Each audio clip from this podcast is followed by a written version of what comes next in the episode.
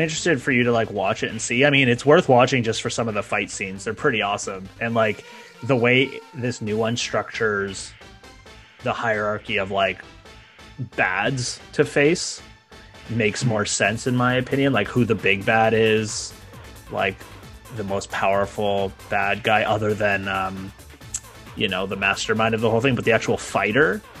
It, it makes way more sense. Well, given that like all the martial arts movies that we've watched Yeah, uh, in the last year.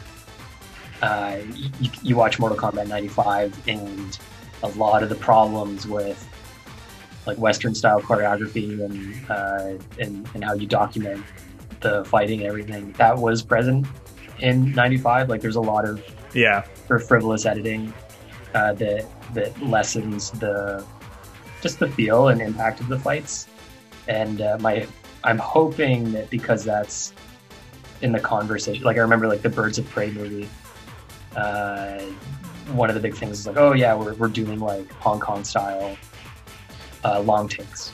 yeah. The new one is better. The new one's be- better in terms of the fighting. Like I, I pay attention to that So now. Ever since you pointed it out with the martial arts movies, the new one is not as cutty, and it Yeah. allows like the you to feel kind of the brutality of the fights for sure. Which which I I do like. Like the new one has a lot of elements, and I think if I hadn't watched the '95 Mortal Kombat right before, I probably would have liked the new one a lot more.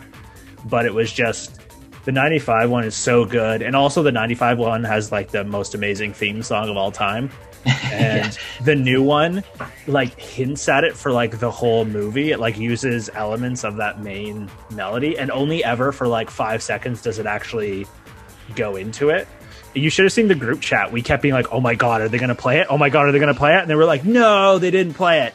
And this happened all movie long until finally for like five seconds of the major fight they like start to play it. But then they they they divert from it again and go to more of like a like a fucking like serious score. It's very strange. Anyways. Yeah, like like a like a, a reharmonization. I I really don't like when I find that so cheesy in movies, uh, especially movies that sort of resurrect like a like a classic IP. yeah feel this pressure, this fan servicey pressure to to bring in these old themes, but they'll have to reharmonize it, and it, it just always sounds so cheesy. I mean, we started with Mortal Kombat. I feel like that's a solid start. But I think going into this episode, I guess we have we have a brand new name that we need to introduce. So, welcome to episode five of something that we decided to rebrand already. So, we had four episodes, and we were sick of the name. So, welcome to a little extreme. Uh, I'm Logan And I'm Alec. and we we changed yeah we changed to a little extreme because you know we figured kind of the consistent element of it of, of what's fueling this pod is our you know consistent dedication to what we're calling extreme music usually that's metal or heavier stuff but it can it can kind of spread out from there a little bit but you know we we wanted to better reflect especially with our amazing new logo which combines black metal font and comic sans because there's no better way to convey contrast of the idea of a little and extreme. But what we wanted to talk about for episode five today is what started as an idea to just talk about Ultrapop from The Armed. And as we were t- talking about what this record is and all the kind of, I don't know, hype and even, I guess, lore to, to steal from our Mortal Kombat conversation mm-hmm. the lore around this record and what the band or the collective is, all the mystery around the armed, we kind of noticed some really interesting similarities um, in- in kind of approach to an album from wow six years ago now uh, by a band called Liturgy uh, called the Ark Work, and we wanted to kind of compare and contrast the two albums uh, talk about, you know, they are different in terms of where they kind of borrow some ideas from. But we wanted to compare and contrast, talk about a little bit, I guess, about, you know, what we love about each album, uh, also maybe what we don't love about each album, but then also just getting into the details of uh, yeah, some of the influence and some of the things they're trying to accomplish. Yeah, I, I don't know if it'll be a dog's breakfast of of a like hypothesis about this stuff because I'm not like fully formed. I hope we can be like fully formed together. Yin and yang. Uh, exact. Yeah, more Mortal Kombat stuff. Yeah, um, there we go. I hope we keep some of the Mortal Kombat conversation at the beginning, or else this will make no sense.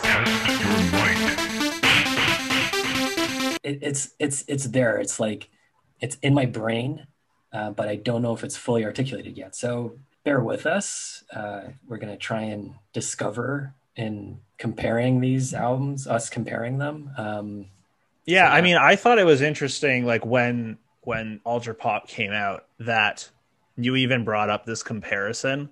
And at first, I hadn't listened to the Ark Work in a really long time, and I've been really listening to it a lot the last week, and then today I listened to it kind of on repeat for a few hours, and I forgot how how incredible of an album it is. I don't know why I had forgotten to kind of listen to it for a long time. I don't know if it's because of, you know, there was a little bit of like backlash about the album afterwards, just because of some of uh, Hunter Hendrix's like comments about, you know, what they were trying to do with the album. But I, the kind of overall thing we we really want to talk about to kind of ground this in kind of like a thesis I think is the best way to think about this is that these two albums, where they're so similar, is they have this purposeful approach to bringing together elements of different kinds of music that don't typically belong together and turning them into something that that makes it work but into something new. And that's not to be like oh so for example with the Ark Work being a predominantly black metal album and having elements of rap in terms of you know some 808s in terms of the drum production and and Hunter Hendrix kind of rapping and that kind of stuff. It's not that it becomes a rap metal album. And it's not in terms of the Armed's album that I listen to it and I'm like, oh, this is pop metal or anything like that. But I still think I still consider Ark Work a black metal album and I still consider Ultrapop a hardcore record for I think the best term for to describe kind of the Armed is still hardcore. But they they kind of make it into something new that I haven't really heard before. You know, like I was I was going through some some old interviews of uh you know that Hunter Hendrix did when Ark Work came out. And I I remember the kind of cringy quote and and even they kind of acknowledge that it's this kind of cringy quote of uh, Burzum meets Bone Thugs-n-Harmony, which is which is like a really ridiculous thing because I don't think in terms of its black metal does it sound like Burzum, and nor does it sound like Bone Thugs-n-Harmony in terms of the rap elements it incorporates. But I think ultimately, what they were trying to convey was was bringing together those two very typically disparate worlds, but I, we've talked about this for ages that there, it kind of makes sense a little bit. You know kind of starting talking predominantly about the Ark Work here is that we've noticed and maybe this is just uh, a little bit of a, a bias but a lot of our friends like metal and punk music and they've also they also gravitate towards a lot of rap especially like trap driven bass heavy more like kind of sinister melody driven rap. Mm-hmm. And we we've kind of noticed that for a while. And and I mean even myself, like I, I gravitated towards it so so easily. And I think there there are a couple reasons why. And it makes sense that a, a you know, like a black metal or a death metal musician would see these worlds that are typically very different and bring them together. And that's one is the rhythms so especially in the drums is you know those rap 808s and drums hit really hard and rhythmically. You know like we you know like the lex luger style production that kind of started off the real uh, trap sound. Those those rhythms and and kind of the the chaos of some of those drum patterns you you hear in a lot of more extreme music. Well groove which is so crucial to well i guess in, in hip-hop terms and you can correct me for sounding like a philistine about this stuff i'm going to use the word flow um, like the groove equivalent in rap and hip-hop i understand to be flow uh, because the for the most part the you know and, and like some more uh, popular sort of commercial uh, hits like like something from Drake, for example. Like I know that would follow actually in terms of structure more of a pop structure because it would have more of a verse chorus yeah uh, structure. There, there just have it just happens to be the the vocal delivery emulates hip hop more, but for the most part in a in in a hip hop song, the everything supporting the uh, the vocal delivery is pretty static. They remain pretty the same, and that's not unlike a groove band like Meshuggah, uh, yeah, where there's there's not a lot of variance. There's just layering on a sort of repetition of a theme, and and groove in a lot of like tough guy hardcore. Uh, well, breakdowns. Like yeah. I've always thought, like breakdowns in those parts in hardcore songs that are very moshy. I you can hear a lot of those, especially like the the bass drum rhythm in like a, a heavier part of a hardcore or you know yeah metal breakdown. You hear those rhythms in in rap and hip hop drums nowadays. Yeah the the I, I, the bass drum often does those little rolls uh, that you'd hear a lot back in the day like when there was like a palm muted chug. Uh, if there was a big open space yeah. the pattern before that chug, you'd hear this little of the bass drum. Yeah. To to really just just punctuate that. Yeah. And uh, that's now and, and that was always to me like a really not just a metal thing but kind of a niche like specifically post millennium metal thing. You didn't hear it that much back in the day. You'd have like bands that were uh, like doing a lot of 16th note or 32nd note double bass, but you wouldn't have that very stylish kind of dancey, uh, very meticulous placement of of little fills with the double bass drum. Yeah, as much. Like I'm just thinking of like "Bury Your Dead," uh, and whatever that was, 2004. Yeah, that album. Yeah, and just just just it's just lousy with with those little like kind of with that bass drum always going. Um, yeah, and and and you brought up Lex Luger, like 10 years later, that's all I'm hearing in, in his kind of beats and stuff. Well, yeah, I think one interesting thing about those rhythms is, you know, uh, Lex Luger, not to be confused with the wrestler Lex Luger, as we had in a text message conversation recently. Um, but the, the, I'm not sporty. I, yeah. I, go right to the yeah the rap producer. Right yeah. Uh, who's I mean essentially you know the the kind of godfather of the current sound of trap music. Like everything kind of started with him. Oh i didn't and, know that. Yeah i mean it, he was he was kind of the first one to to bring it to the to the sound because he produced Hard in the Paint by waka flocka flame which was huge. He also produced some other stuff for waka flocka when Flockaveli came out and that became like you know waka flocka flame was like the biggest rapper uh, for that for that period of time. And then he also produced all the kind of heavier hitting tracks on uh, Rick Ross's Teflon Don. So MC Hammer, blowing money fast. So he he kind of really brought this more menacing, this more consistently menacing rap production, and the 808s hit really really hard.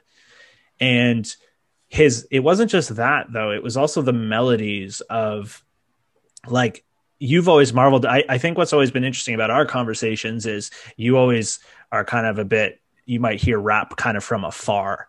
And I yeah. remember you hearing a lot more of this, you know, what started with the Rick Rosses and Waka Flockas and then kind of permeated through a lot of rap. But you would, you would point out how so many of the melodies almost sound like a, a black metal melody or a, a death metal melody, either what like a lead guitar would do, or like if there's like a synth, like those kind of lead sounds become a lot of the the key melodies in in rap songs, and that sound has permeated kind of ever since. So that that starts around 2010, 2011.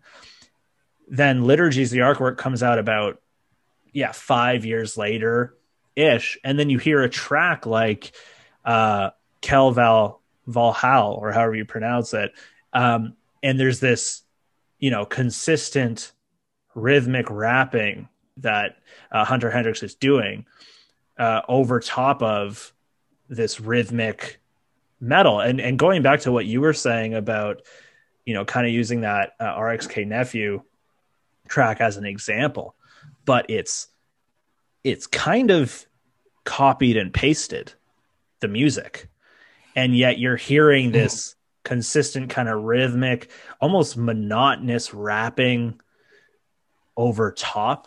The the rapping almost sounds like a uh, it's a funny comparison to a point, but it kind of sounds and reminds me of like a 21 Savage who ha- yeah. maybe not so much anymore. He has a lot more variety in his delivery, but when 21 Savage came out, what made his music so kind of sounding almost like a horror movie was that he would say really menacing things without any inflection in his voice at all. Completely monotonous. yeah, dead, and that makes it me. yeah and that makes it scarier. And there's almost a little bit of that in the quote unquote rapping on the Ark Work where you're hearing this almost monotonous delivery.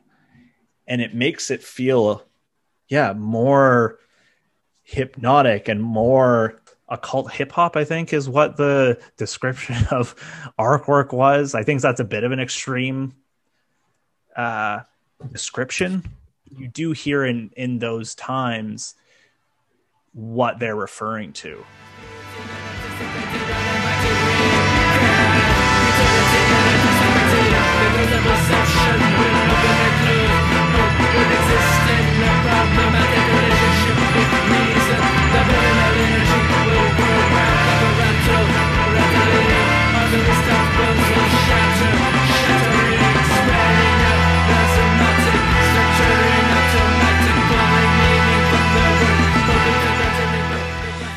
Yeah, uh, and and I remember in you you bringing this up uh, in 2015 uh, because I think the the biggest point of contention that people were going to have going into this record and after after this point maybe we should back up and and uh, explain the sort of the mood uh, about liturgy going into the Ark Work uh, but but I remember you bringing up that the, the vocals were always going to be like the sticking point and they're probably going to be the biggest source of discussion. Um, you were you were praising them at the time uh, and saying I that you felt that it was an interesting comment about uh, metal vocals and specifically screaming vocals because that sounds very smart. So I confirm usually, that I said it. It sounds very intelligent. well, no, I don't remember saying this at all, I, but I'll say that I did because it sounds smart. No, it was a huge takeaway for me on the record uh, that that I didn't realize. Uh, but you, you, you, know, if you if you look at screaming vocals, um, it's really rare that they have a sort of a, um, like a tonal quality about them. They can be quite atonal, or, or or the screaming doesn't necessarily have to match a pitch. And in fact, when screaming does try to take on a tonal quality, I find it to be a little uh, obnoxious and, and unpleasant, kind of like pirate metal. Yeah. Uh, like pirate, like pirate metal stuff is like that. Well, they go ah, like they're they're they're hitting notes to match the to match the chords, uh, but they're keeping the timbre of their voice and it, it as a scream. And it, it, there's just something about it that sounds super stupid and cheesy to me. Yeah. Uh, so so on the whole, screaming is a vocal delivery that is a lot that is not like uh, traditional singing vocal delivery where, where the singing is meant to serve a harmonic function as well as a communicative function. Uh, whereas screaming can just be purely communicative and because it's screaming it's com- it, the layers of its communication have more to do with let's say like emotional sincerity uh, as opposed to the control of a diva singer. Uh, and i know like a lot of a lot of artists can express, like a Celine Dion can express like a hell of a lot of emotion uh, with their range, but for the most part, that singing I find is a little bit of removed from emotion because it is so controlled. Yeah. So scream, so screaming is kind of it's a different beast altogether. And but because it's atonal and it's usually monotonous, usually a, a, a, uh, uh, uh, a vocalist will kind of pick a pitch and stick with it because that's the that's the that's the fit for their scream and they won't mix it up. So pretty much every screaming vocalist, it'll be if you if you if you ascribed a like pitch to it, it probably across an entire album would be the same pitch 80% of the time. Yeah, it's like an instrument with the same like treated produced the same way throughout an album. Yeah, so this goes back to your observation. You were saying like that is trying to illustrate a way that we've been conditioned to listen to I think you were saying black metal specifically, but I think it can apply to all metal. Uh, when you when you do a vocal delivery in that way, that monotone, they're making a whether it's intentional or not, it's illustrating and making a point of, that might not occur to you when you listen to when you hear screaming in a song. It's it's communicating to you maybe is communicating a limitation about metal. If this is a deconstruction, if this album is a deconstruction, it's illustrating a a limitation of screamed vocals, and that when you really look them look at them for their for their tonal quality, it is monotone. It's just it's just less obvious because we're focusing on the fact that it is a scream and it's not serving as yeah. much of a function in pitch, right? Yeah, that's um, really interesting. Well, it's your idea, Logan. I know that's why I'm supporting that. Like, wow, that is incredibly smart, Alec. Who said that again? Oh, it was me. Wow. Even I impressed myself wow. with my analysis. A little extreme. The other, the, the other, the other kind of song I, I think, you know, kind of touching upon a little bit more of liturgy before we get to some of the the armed stuff is I, kind of the biggest venture on the album into the more rap side is vitriol which is by all accounts, what's so amazing about that song in the context of the album to me is it's very late in the album and mm-hmm. it basically is a rap song. And yet when the album transitions into it, somehow you're like, you still feel like you're in the same place. Like you're in the same album. You're in the same, like I've always, like I, I remember hearing it way back when and being surprised about that, that you, you almost don't even notice the change into like how much more rap based it is. You know, it uses 808s and it all uses all that kind of those kind of elements, but it it still fits with the album as a whole. And and again, it's not that it becomes rap metal. That's what's so impressive to me is it's it just sounds like something I hadn't really heard previously. It, and then and yet afterwards it, it, kind of almost reminds me to a certain point of death grips. Now death grips vocally way more aggressive but there there's a similarity there for for me in terms of just that that blending of worlds that you don't expect to to come together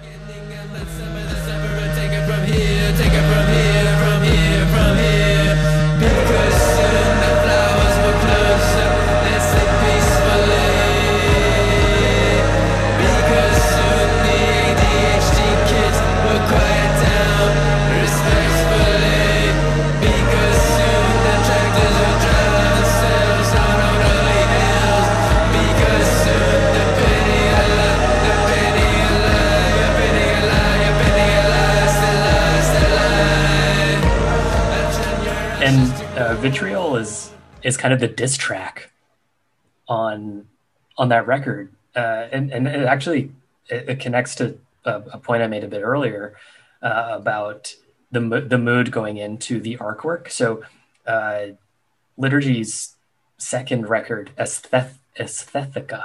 That's how I'm going to say it. It might be Aesthetica. I don't know. Aesthetica, uh, as written uh, in 2011 was just like just a mind it was it's one of the best records i've ever heard in the black metal canon. Like it there's just something really special about that album um, that deserves its own discussion another day. But like they were in the niche scene that it is, they were kind of riding high on that. And then there was an interview that was done uh, to to support it, and it kind of gained some notoriety because uh, Hunter Hunt-Hendrix, uh, kind of, I, I guess, philosophical uh, framework for a lot of the lyrical content and a lot of what informed the composition of the music lets you see under the hood of like okay here's the the thought process for all of these sort of philosophical underpinnings but not necessarily give you the 101 class for how they got there because a lot of it is their own formulated uh, opinions on on on different concepts and and they'll even be like a whole like lexicon of different words that might mean something to them that are removed from the context of the word that you're familiar with. So like when we're saying like song names like Kel Hall, like I'll see this this word appear on like other liturgy albums and in their artwork. So I'm like, okay, that must mean something.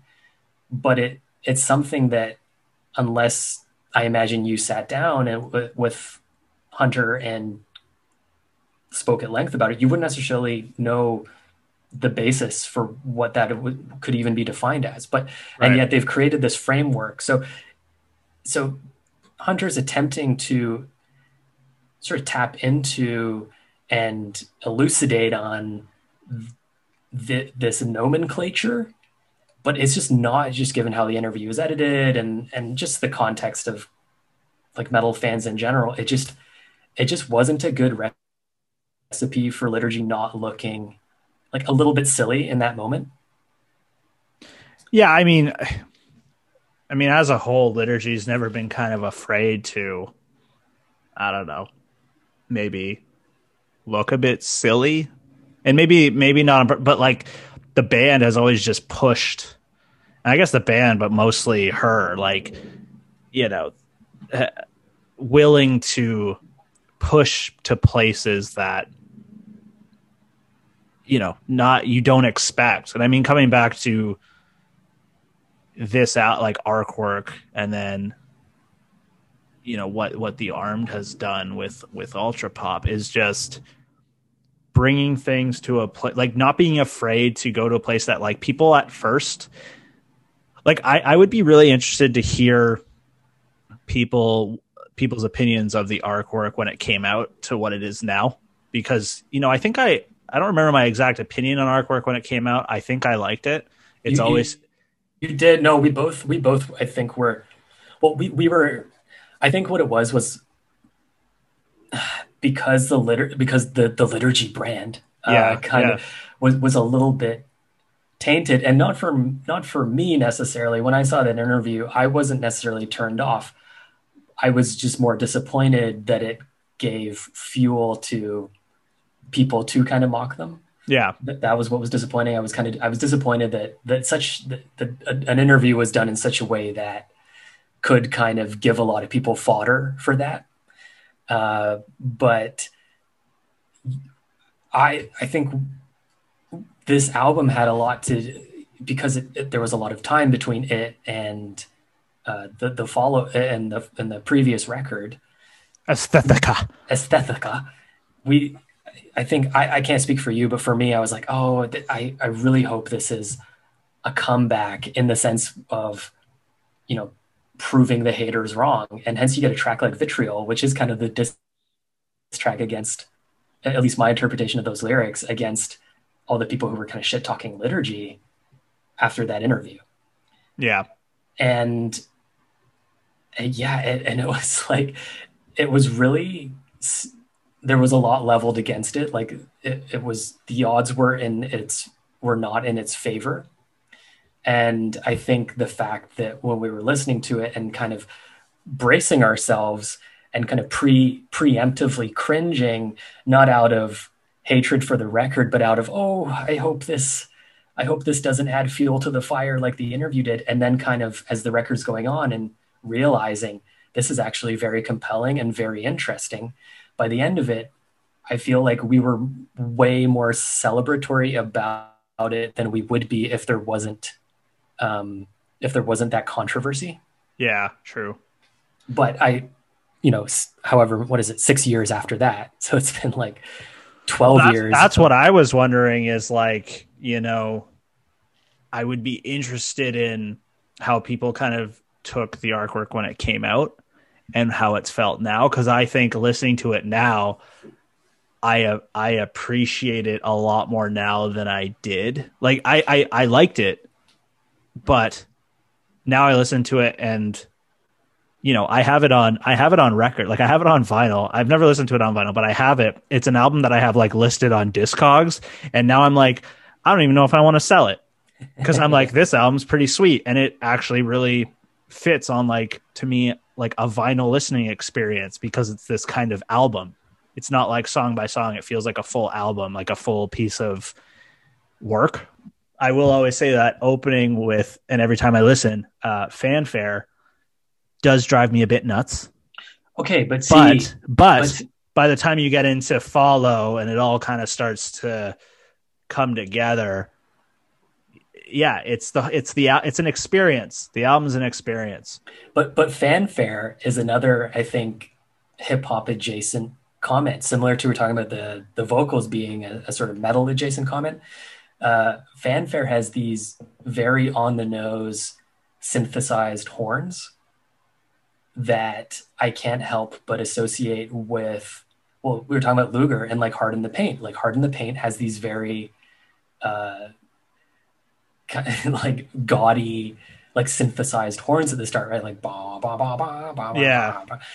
And, and like a lot, a lot of hip, at least a lot of hip hop at that vintage. I don't know if I hear it as much anymore, but there was a time in like the early 2010s late you, no you still hear it you still hear it for yeah. sure the horns are a big thing yeah they they provide such a nice contrast to a bassy lower end right so the the yeah. tension and contrast between them works really well so i i mean i th- this is a band that has uh, a lot of like chamber or or sort of i don't know what you'd call them like like or, orchestra orchestra oriented musicians at their mm. disposal given the community that they're in like there, there's a reason that it is synthesized and in fact we know that there's a reason because later in the song you hear actual like uh, uh, horns that start mingling yeah. with the synthesized horn. So you know that they have access to them. It's not like oh they wanted a, a, a horn sound, but they were they couldn't get people to record them, so it has this cheesy synth thing to it. It it is a whether or not you like it, um, it is intentional, and I, I'm kind of curious if we can get it, you know, at some point in this discussion, to get into like why that might be, and at least in relation to the the the big question at hand about mixing genres and stuff like that. Yeah, I mean, we can get to it at some point. I just know we've been talking about liturgy for a we really long time, and we have and we haven't gotten to the armed yet. And I do yeah. want to get to the armed because that's kind of what jumped started yeah. this whole conversation. And this is one thing that we hadn't talked in our kind of like chat about this, but it's interesting that you brought up the word brand when talking about liturgy, because liturgy definitely has. I mean, you know, maybe not so much anymore, even with their album. Their last album was last year, right? Last year the year before, but you know, or was it like early, early this? It, yeah, I think it was last year. Originally, yeah. Alimonies, yeah, yeah, and it, you know, liturgy maybe doesn't have that brand as much anymore as they did, but a band that does have a brand, um, and it's not surprising given the people I kind of know involved with the band or have been involved with the band at some point. But the Armed has a brand. They have a a brand built on a lot of different things, one of which is mystery. You know, the whole thing that they've done forever around who's in the band, is the band even a consistent amount of or consistent people, are there a consistent amount of people involved? You know, they released the video for all the first single off Ultrapop uh, called All Futures and there's there are like nine band members in the video and you're like there are nine people in this band? I had no idea about but that we but... we knew the we knew the members back at these are lights right? Like like no. they, no it's it, i remember like the press photos and stuff. It was like a bunch of guys on like a subway car or something. Yeah but the the people I believe at the time that they were putting out there, like there was all this talk of like who was actually even in the band. It, there's there's always been this mystery around who's in the band and who does what. But I think that's part of the. It's so interesting to hear about all this mystique and this brand around the armed, and then you see the album cover with the very fashion brandy treatment of the word ultra pop. Like it feels like something yeah. you would see on a t-shirt so I yeah. think it, it was interesting to hear you use the word brand for liturgy. It wasn't one of the kind of main points here, but it is it is interesting that you know there there's there's this kind of point and purpose to kind of everything these two records are are doing. But where the Ark Work talks kind of about the worlds of black metal and rap and kind of combining them into something new what the armed has done and not really a surprise given the title i feel like we should have all expected this uh, it being called ultra pop is the, these really purposeful elements of pop music in their kind of chaotic hardcore world but it's so it's it is poppy but it's kind of this deranged surreal you know, yeah, ultra ultra pop. I don't want to say hyper pop because that's kind of its own thing, but this kind of ultra pop. So it's super catchy, but there's there's still that chaos when you listen to it. There's so much going on all the time, and yet they're able to have these kind of melodies and hooks over top, and there's still the Dillinger esque r- rhythms uh, throughout the album. But I think it's interesting the the comparison of something kind of new. Like again, I haven't really heard an album like Ultrapop. Uh the closest thing that kind of popped up into my head was uh you know a band like uh Torche or oh, torture oh, yeah. when yeah. they when they did like Meanderthal and they were kind of in that pocket where yeah you know people kind of attributed the idea of stoner pop to them. I don't really have like a genre name to give the armed maybe like you were trying, you would call it like popcore, but I don't want it to get misinterpreted as like attack attack or like some band that right, tried yeah. to make screamo or hardcore music into pop music. It just it's still a hardcore, chaotic hardcore album, but with poppy elements and hooks and things brought in.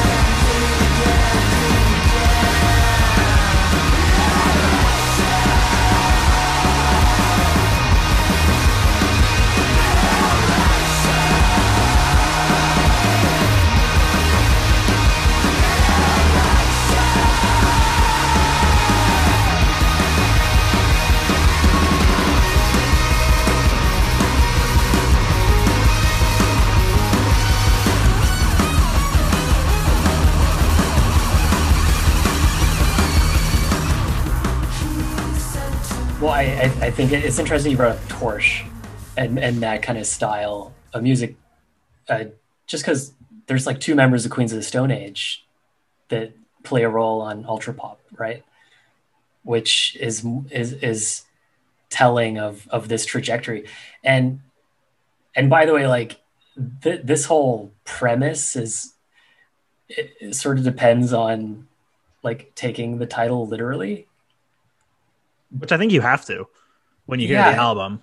I, I think it supports it, right? I don't think I don't think we're trying to force a point here, right? I, I think I think there is kind of like the Ark Work. There there is an attempt to interpret pop as a, as a as a totality.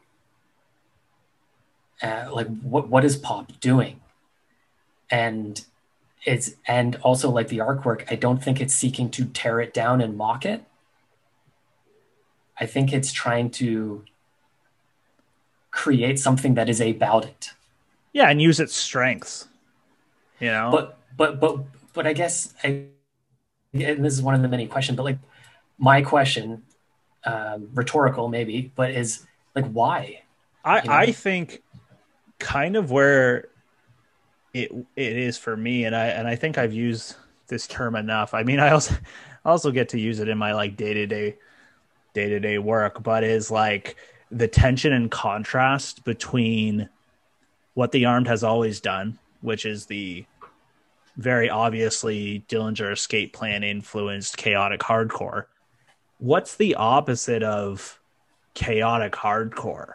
You know, I guess you could argue like the complete opposite is like some sort of like ambient music, but yeah, but really another major contrast to that that creates this really interesting juxtaposition is pop music. Pop music is very clean and precise and melodic and you can hear it's the production is you can hear everything going on. It's so catchy. Kind of all things that you would never use to describe like chaotic hardcore.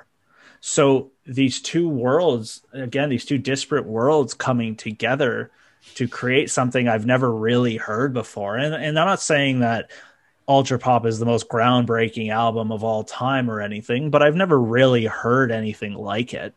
Is just because they've brought together two worlds that in theory don't really belong together. And they've brought together strengths of each and you know kind of created this new thing. And and that's where the you know I use that disparate worlds comment for liturgy as well because the Ark Work takes what in theory you know black metal and hip hop in theory don't really work together and yet they're showing that it can. And same with same with ultra pop. And what again i find so interesting about it is that it doesn't become rap metal or it doesn't become because rap metal is like Limp Bizkit and Korn and whatever it doesn't become that and ultra pop doesn't become I, I don't even know who what it would sound like to to literally just when you're combining just pop music and hardcore, but it would almost become one of those senior hardcore bands that tried to make it big by headlining Warped Tour, right? Uh, yeah. Or or yeah, like I guess Warped Tour would be the best example of that. It, it doesn't become that; it becomes its own new thing, and that's what I find so impressive about both albums. This this makes me think there's like yeah there's like three there's three ways to to approach like two genres or, or two or more genres mixing um, there's the like the crotch duster way um, i feel like sometimes i'm the only one who who knows crotch duster uh, i just haven't heard that band name that band in so long they're like a willowtip band uh, that is is a comedy band but they're they'll they'll jump into like a hundred different genres in one song, kind of at the turn of a dime, but it'll be pure, it'll be pure, pure polka, and then pure death metal, and then pure hip hop, and then pure, like just kind of jumping one to, to, each. And there is a novelty to it, and it is, it is pretty funny. Um, and then of course between the buried me, less for comedy and sometimes for comedy, maybe, I don't know, but they'll, you know they'll have a they'll have a polka part and a hoedown part, but they'll be playing it uh, as as a hoedown.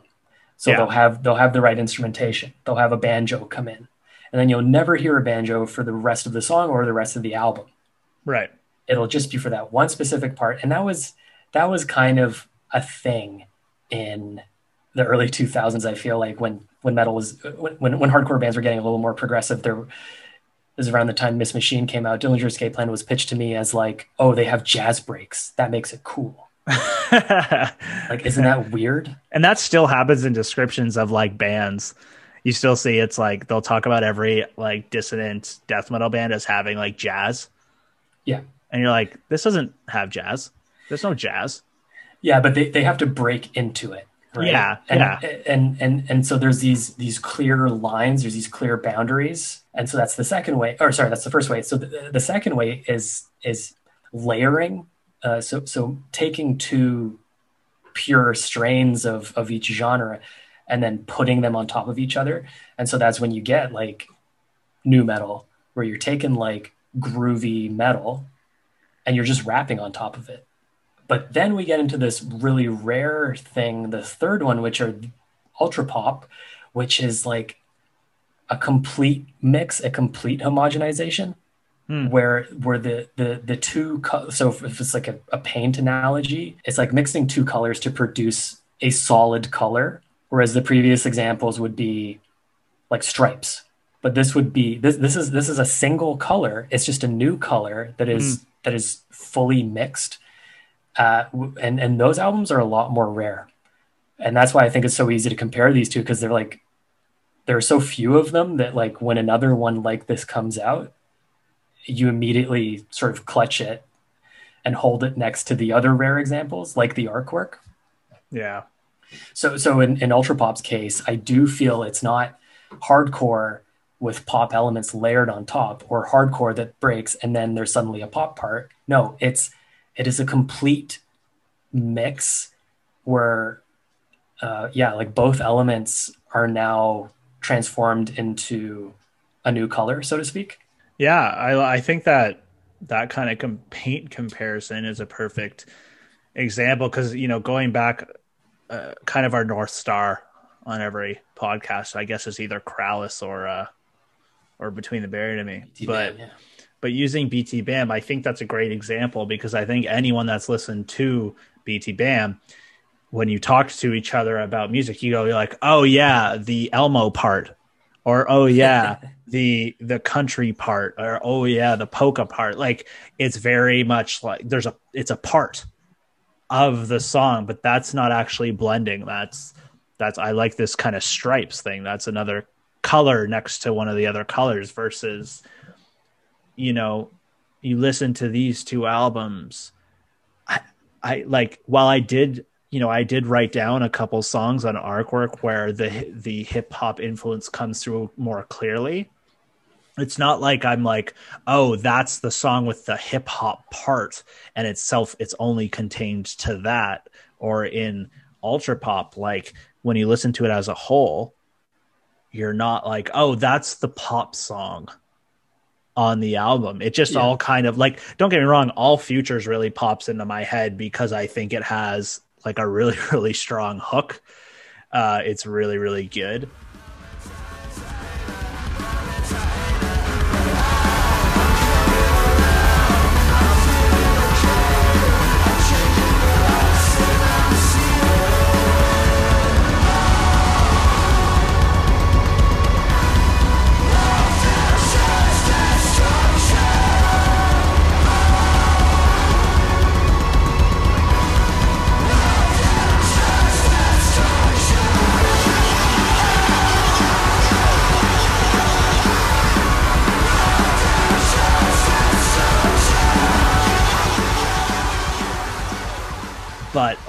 As the album, you're not like that song has this or that's the that's the pop part, that's the hardcore part.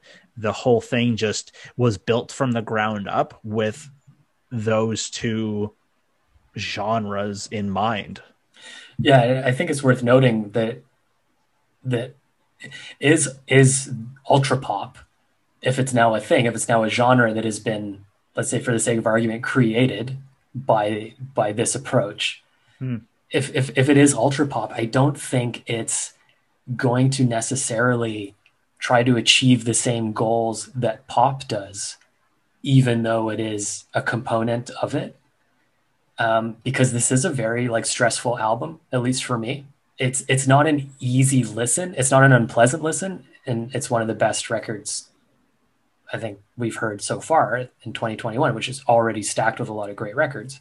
It got this quality to it where it's like all the knobs have been pushed up so that there's so much distortion where it's almost getting to its breaking point. It never quite breaks, it never quite clips necessarily, but it's it's like always riding that precipice bef- before it would just go into clipping like, Crackling. Yeah. crackling yeah it's it's always like riding that line and that is kind of inherently stressful and even the like keys and and kind of glitzier production elements of it are also pushed to that as well you know again this ultra thing right like this Mhm. ultra hyper element um not to abuse like an over like I feel like this computer's like, oh, but it's like it's on crack. Like people describe that about everything that is slightly more than something else. It's like Always Sunny is Seinfeld on crack. Yeah. Um, but in this case, in this case, I'm kind of like,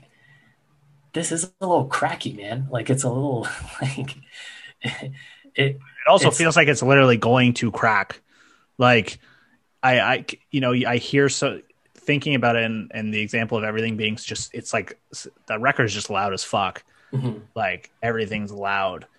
Uh, is that, yeah, even the leads, like the melodic leads, you're like, and, and when you hear like lead vocals, again using all futures as kind of the the song example, everything's just is just it just yeah it feels like it's gonna break and it never does. Yeah. and i think that's interesting for that creating stress for you. For me i'm like i mean maybe now it's going to create stress for me now that you said that but it uh for me it was more just it's this very purposely exhausting experience that's somehow still satisfyingly catchy which i don't know if i've ever really encountered before Well, I feel like it simulates, and, and not that I've had many of these, but it kind of like it's like a bad night out at the club. You know, it's it's it's you like, describing things as a bad night out at the club is amazing to me. Not that I've ever really been to clubs either, but you of all people describing things that way is amazing. it, it. This album is kind of what I feel like is when you went out to have a good time, but maybe you drank a little bit too much, and you kind of walk down the wrong street by accident, or maybe you got lost, but you're still with your friends and you're still having a good time. Yeah. um, but you're and you're you're just kind of carried by these stimulants, and then maybe you you get like some some candy or something. You get And- some candy? Yeah, you get some candy, and and you're you're just finding these these. It's like if it's like uh, and Alex driving the van. The Yeah. The It's a white van. It says free candy. yeah, It says all, Ultra Pop inside. yeah. So it's Ultra, like, Ultra Pop rocks. I feel like there's there's two exponential curves going there. There's there's an exponential curve going up, and it's it's stimulation, it's sugar, it's like energy, and then there's um, an exponential curve running concurrently with that that other curve going down, and that is safety. So, and, and that We and- have, we've lost the plot. No, no, no, no. You you could picture that, right? You could, let- let- there's there's a curve there's a curve going up, less and less and less safe, but you're having more and more more fun. Yes, and Yeah, so it's like it's like audio vodka Red Bull. yeah, yeah. It's like that night where you kept um, pouring Crown Royal into my, or was I pouring Crown Royal into your Coke? Uh, I don't remember. Maybe that shows that it was both of us. If That was the worst night Yeah. of my life, Yeah, that wasn't. uh, and also and also the best. And I feel like that's ultra pop, man. I feel like that's that's ultra pop. That's a good sales pitch. or uh, have you have you seen the movie? Uh, have you seen the movie Good Time? Yeah. Oh my god. Oh my god. Ultrapop is audio good time. It is because Good Time's really colorful, right? Like it's oh it's my like god. Yeah. sickeningly saturated, sickeningly Yeah. saturated. Um, and I, I know uh, I know the soundtrack is uh, Oneohtrix Point Never, Yeah. Uh, which is not a happy-go-lucky musical project, but in the context of that movie, it's it, it has a bit of a hyper uh, energized quality to it. Yeah. and and that is that is one of the most tense movies. The only other movie that's more tense than that is Uncut Gems, and that's their follow up. So That's funny. Yeah, I was gonna say that. Yeah. I know I'm kind of joking about it, but like I think there's I think that's valid. I think that's a valid experience. Is is to try and capture that that rare feeling of simultaneous uh, engagement and stimulation, and what and when it's also coupled with more and more alienation and fear. Because we've all had a night like that. We've all had a night like that. Yeah. You, you've had a night like that when you had two uh, two two bounties. but like on that, maybe, maybe I'm talking too much uh, on on this point. But you said it, it's it's brought to its breaking point.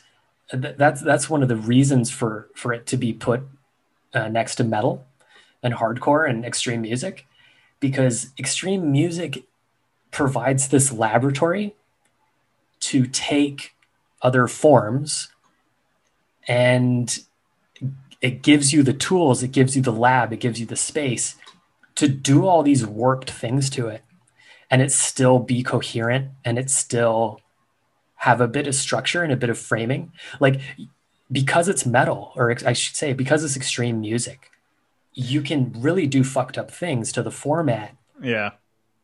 And it won't completely it won't go off the rails because it'll always be it'll always have this sort of cushion this this which is ironic but like this this extreme metal cushioning it um, cradling it to so that it, it doesn't become formless and, and incoherent right? Yeah it's a safe space to It's- yeah. to explore that stuff. It's funny you say that. This i've always remembered i think it was either post colors or post great misdirect one of those two bt bam albums. And i remember talking to andrew who for some context for everyone andrew uh, i mean even though he's moved to eastern canada we'll still call him the drummer in our band but he's also a man of uh, great musical knowledge and talent and knowledge of theory and he, he played the drums in our intro yeah. So he's, you know, musical genius kind of guy. And I remember speaking about some of my frustrations uh, with BT Bam on one of those albums. I can't remember. I it might have been post Great Misdirect. I will say now when I listen to Great Misdirect, I do like that album a lot more than when I, I did when it came out. But regardless, I remember saying, man, it's so frustrating that they'll just like play a thing and then just jump into another part and there's no real rhyme or reason. And I remember Andrew saying, "Yeah, man, it's prog." And I and I and I I've it's been like 10 years and I still think about that quote and it somehow changed you know, at the time I kind of argued back. I'm like, that's not a real good enough reason. But then as time goes on, you're like, maybe it is. I don't know. Maybe it's enough of a reason to give you that framework and that foundation to allow that exploration in a safe way you know Yeah, and, and in BT Bam's credit to, to their credit, they might do a, a stupid fucking farm part or something, but it will still it'll still follow the the the motif that had already been established. or it'll create a new one Or it'll create a new one that will then be picked up by the metal part. Yeah, Yeah. like like that um like the xylophone shit in Extremophile Elite.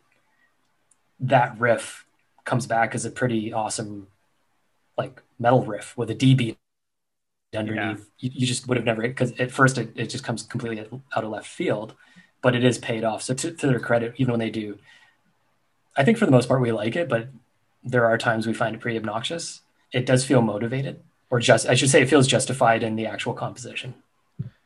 I don't have I don't have much more to say about the comparison between the two, but I will just say I think it was a really interesting insight kind of that you brought up about the two records and I you know, the more I've listened to both of them and I think even as we've kind of talked it out here, I think they're really just yeah, really interesting comparisons and and you know, to bring back one point I made kind of in kind of somewhat of a conclusion from my side is just again what I find so uh, I guess su- surprising, but also what makes each album so strong is that those those disparate worlds are brought together, but they don't sound like two disparate worlds. They've kind of both created their own experience. Like each albums are each album is like you're craving a specific experience and you're gonna get it. They're they're both not albums that you can listen to kind of when you're just oh I want to throw something on. But if you're like they both have created their own their own world successfully. This was a, a, far more. I was concerned that this topic wouldn't be able to carry long enough. That was my real concern about it, and interestingly, it it really did. Uh, I feel like we could probably talk even longer, but I feel like we're just getting started, man. yeah, Let's now we're for- now we're into each two. each note. But uh yeah, thanks for for listening to uh episode 5 of a little extreme. I guess it's kind of episode one again, but we'll call it episode five of a little extreme. We overestimated the cultural cachet that uh, Heroax had. I guess. Yeah, it had zero. It's like, yeah, this will this will bring all the boys to the yard. Yeah, it had it had zero, uh, but a little extreme does it better. And I think this was actually a good this was a good first episode under this brand name. I think because you know they are extreme genres bringing in these kind of other element i don't know there's a there's something there i think but, there, there's something about about both these records which i think is very tapped into what interests us about extreme music. Yeah. Uh, so i think it's a good it's a good portent. It's like like set your expectation based on this i think because i feel like i am in terms of our yeah. how we how we discuss these things yeah. Yeah well and to you know the people people listening we hope you get um, vaccinated soon so you can go out to a club and have a, a weird bad night at the club and then alec can give you free candy out of out of his van and your your your candy consumption can go up and your safety level can go down as he was talking about and this is this is my end segment here. It's called we'll call it van talk. Rolling out that that big white door, and it was like, you know, I'm sitting there just rapping with you. Um, yeah, we're still like a relatively new podcast. We don't fully know what we're doing, but you know, tell your buddies if they like left to center discussion about metal, extreme music, uh, the whole umbrella. You know, we're we have a lot more uh, topics that we want to dig into, and most of them are pretty weird. So I feel like I don't know. I felt that there was a void of that. You know, most most metal extreme music podcasts are kind of talking about the known quantities. Hmm. Um, so yeah, tell your friends. We're trying to get the word out. So if anyone wants to hire me on my own without Alec, that's cool too. Just throwing that out there.